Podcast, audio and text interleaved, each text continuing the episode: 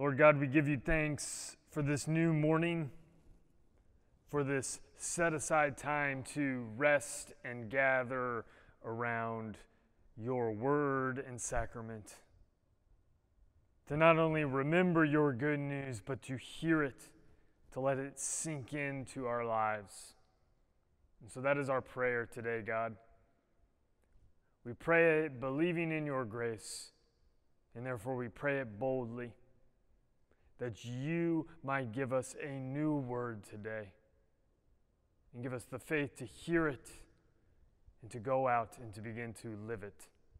We pray these things in Christ's name. Amen. Well, good morning. And no, you do not need to adjust your TV. I don't have uh, dirt on my chin. This is my uh, very pitiful attempt to grow a beard. Uh, and some of you might be thinking, you know, is this some sort of cry for help? Maybe. It's yet to be determined. Uh, tune in next week and I'll, and I'll give you an update. But listen, it's a uh, this is a hard season we're getting, we've been in. We say it every week, but it seems like, at least in my, uh, in my life, it's, it's hard in, in new ways. Recently, I have just been overwhelmed with how this season of self quarantine and, uh, and the virus, I've just been overwhelmed with how passive it has made us. How we've been forced into passivity. And in some ways, it's because the places where we used to be able to, to be active, to get after it, to feel like we were getting things done, we literally haven't been allowed to do those things. And then in other places, it's just having to wait on things that are outside of our control and, and do things that we really don't have a choice in, in whether we want to or not. And it's hard. Even in, in places of our faith, Maybe there's some areas where this is revealed where we have always been passive, but even in the places where we were pursuing the Lord, oftentimes, like gathering for worship or getting together in community, it's simply uh, not possible. But this morning, my hope is that we can see that that is not the end of the story. That is not our only option. We're going to look at uh, the book of Ephesians, a passage in that book. And at least traditionally, Ephesians, it was written uh, by Paul in prison. And whether that was true or not, I'm not 100% sure, but it, that is true for other uh, books that Paul wrote. And what I believe that we see is that it doesn't matter what our context is, it doesn't matter where we might find ourselves or what we are being forced to do or to not do our faith can be active. It can be bold. It can be a place of great purpose. That's my prayer that we might be able to see that this morning. And that's the message that Paul speaks to and embodies in, in our passage. To gather around the resurrected Lord is to believe that because of what God has done in Jesus, our faith is a source of power and transformative love for the world. It is as active and as bold as we can imagine. Let me say that in the, in the second person here, just so that you can really take it in that, that your faith, because of what God has done in Jesus, is a source of power and transformative love for the world. That is true for you today.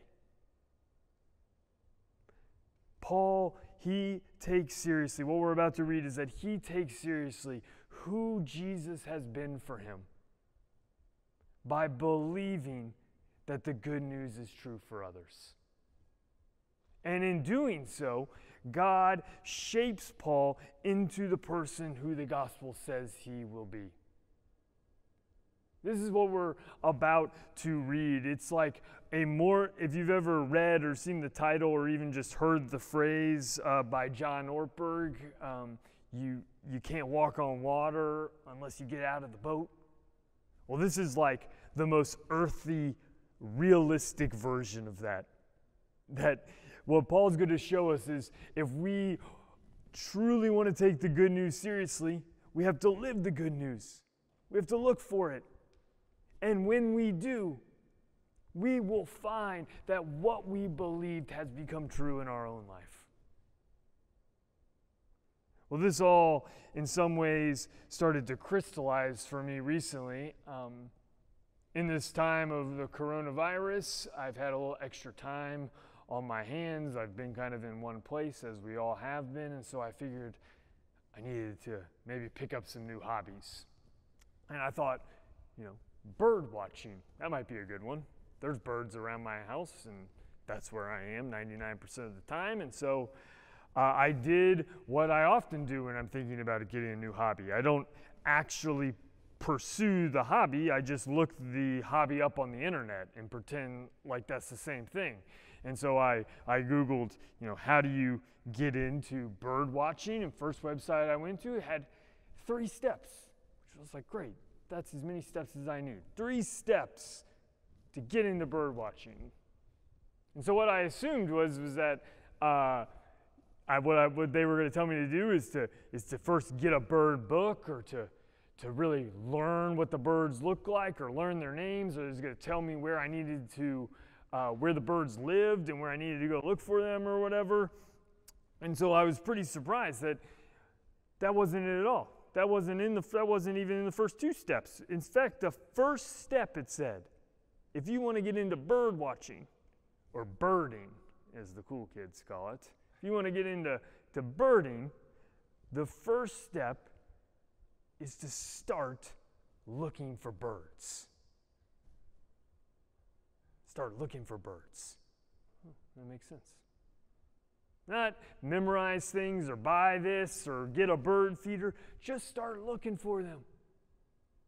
What they said was if you take them seriously, if, if you begin to value and prioritize birds, you will actually begin to see them more and more often see different types and, and maybe you won't know what they are but if you really want to get into bird watching you got to start looking for them and the amazing thing is is that you will see more and more.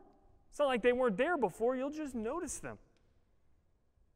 And this is the truth that, that paul embodies at the beginning of our passage. And today we are going to do things a little different. We're just going to take it almost line by line and walk through it but this is what Paul invites us to do right from the beginning. Verse 15. Listen for God's word for us this morning. Paul says, For this reason, ever since I heard your faith in the Lord Jesus and your love for all God's people. It's not even a, a complete sentence, but if I was to put that in my own language and if I was to use the context of what's come right before this, Paul's saying, because of my faith in the gospel, I've heard about your faith. Because I am taking the work of Jesus seriously, because I believe that work is true for me, I went looking for people's faith and heard about yours. Indeed, the first step to live into resurrected hope is to start looking for faith in others. To know that if faith truly was a gift from God, then we believe and want to see where that gift has been given to others around us. And that might be the most convicting detail of this whole passage. Because I don't know about you, but I tend to notice where people lack faith, not where they have it. And that's true for my own life, and it's true for your life. I don't, and it's not in some sort of mean spirited, critical way. But I tend to think that, that where I need to, to uh, work on things or where I need to love people is where, where they lack faith, not where, where it's present. And I think that makes sense. Makes sense that that's our mentality. Because back to our bird analogy, if if we're not looking for birds, of course we on occasion notice them. But when is that? Is it not when they poop on our car? Is it not when they hit a window in our office and scare the, the living tar out of us? Or they, they build a, a nest in some uh, place where we don't want them to build a nest, like in our attic or something? When we are not looking for birds or we are not looking for the faith of others, when we will notice it on occasion, but it's often when it annoys us. We will notice someone's faith when we're jealous of them, when it's off putting to us or frustrating us. Yes, there is the rare occasion when we are in the perfect mood and the time is just right and we walk out and, and we hear uh, you know the birds singing and we say that's nice but more often than not it's where it shows up and it's, it is bothering our life and yet, that's not true for Paul. Paul is grateful when he finds someone else's faith. Our passage continues I have not stopped giving thanks for you, remembering you in my prayers. Paul takes the gospel seriously.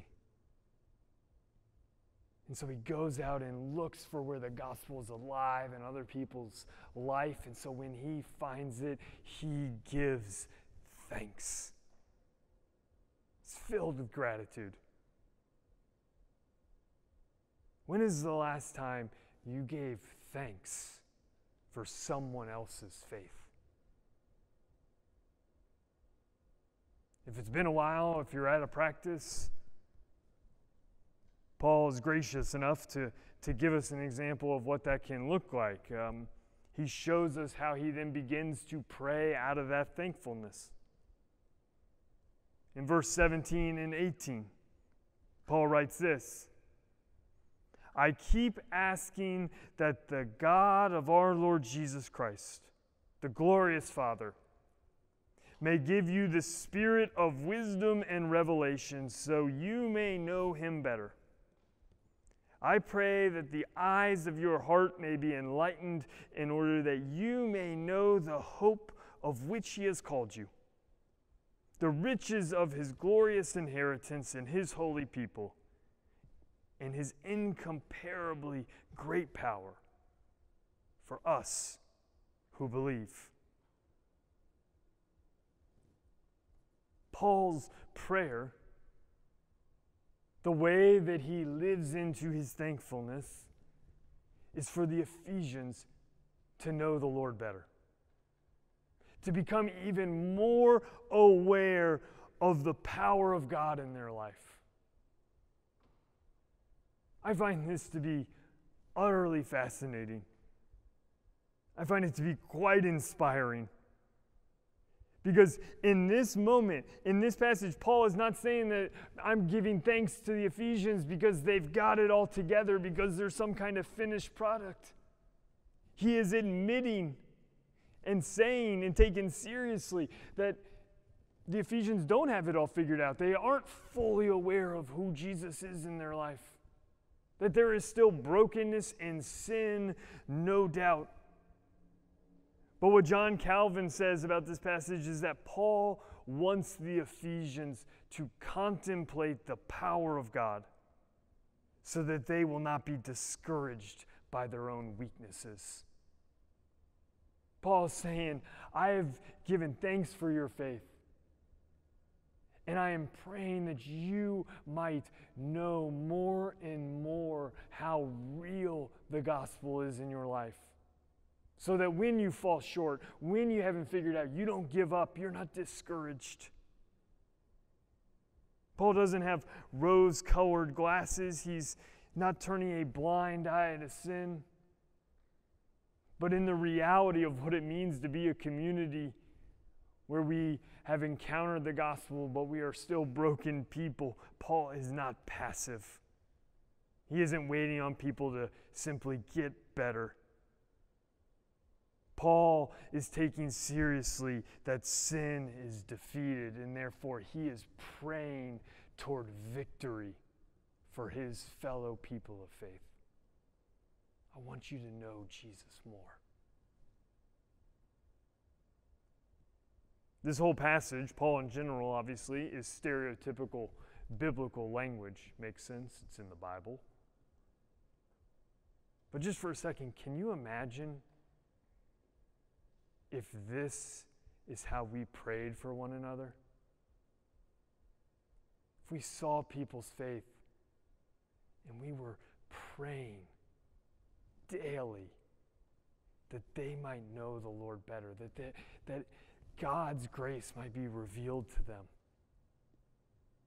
What an amazing way to pursue people. What a hopeful way to do that. I recently read that one of the most distinct memories someone has in their life, if it even happens in their life, is the first time someone names something in them as special or good.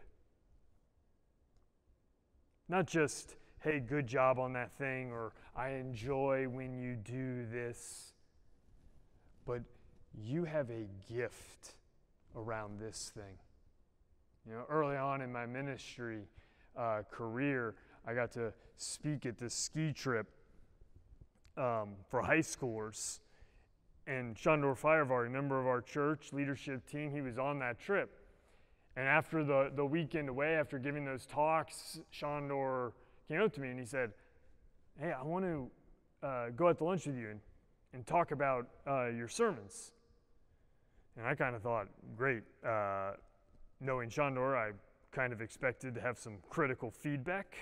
Uh, but Shandor took me, took, took me out to lunch. Well, he didn't take me out to lunch. I think we, we paid separately. But we went out to lunch, and uh, he told me, or he asked me, he said, Do you know that you have a gift with preaching? And that had never occurred to me. That had never crossed my mind. And he went on to tell me why he thought that was so. And I can tell you, uh, in the course of my ministry since then, I have obviously been critiqued many times, and I remember those fairly well, but I've also been affirmed many other times. And I remember none of the specifics of those other affirmations. But I remember what Shandor said. And it changed my life changed how I saw who I was. That is some power we have to give that kind of empowerment to each other.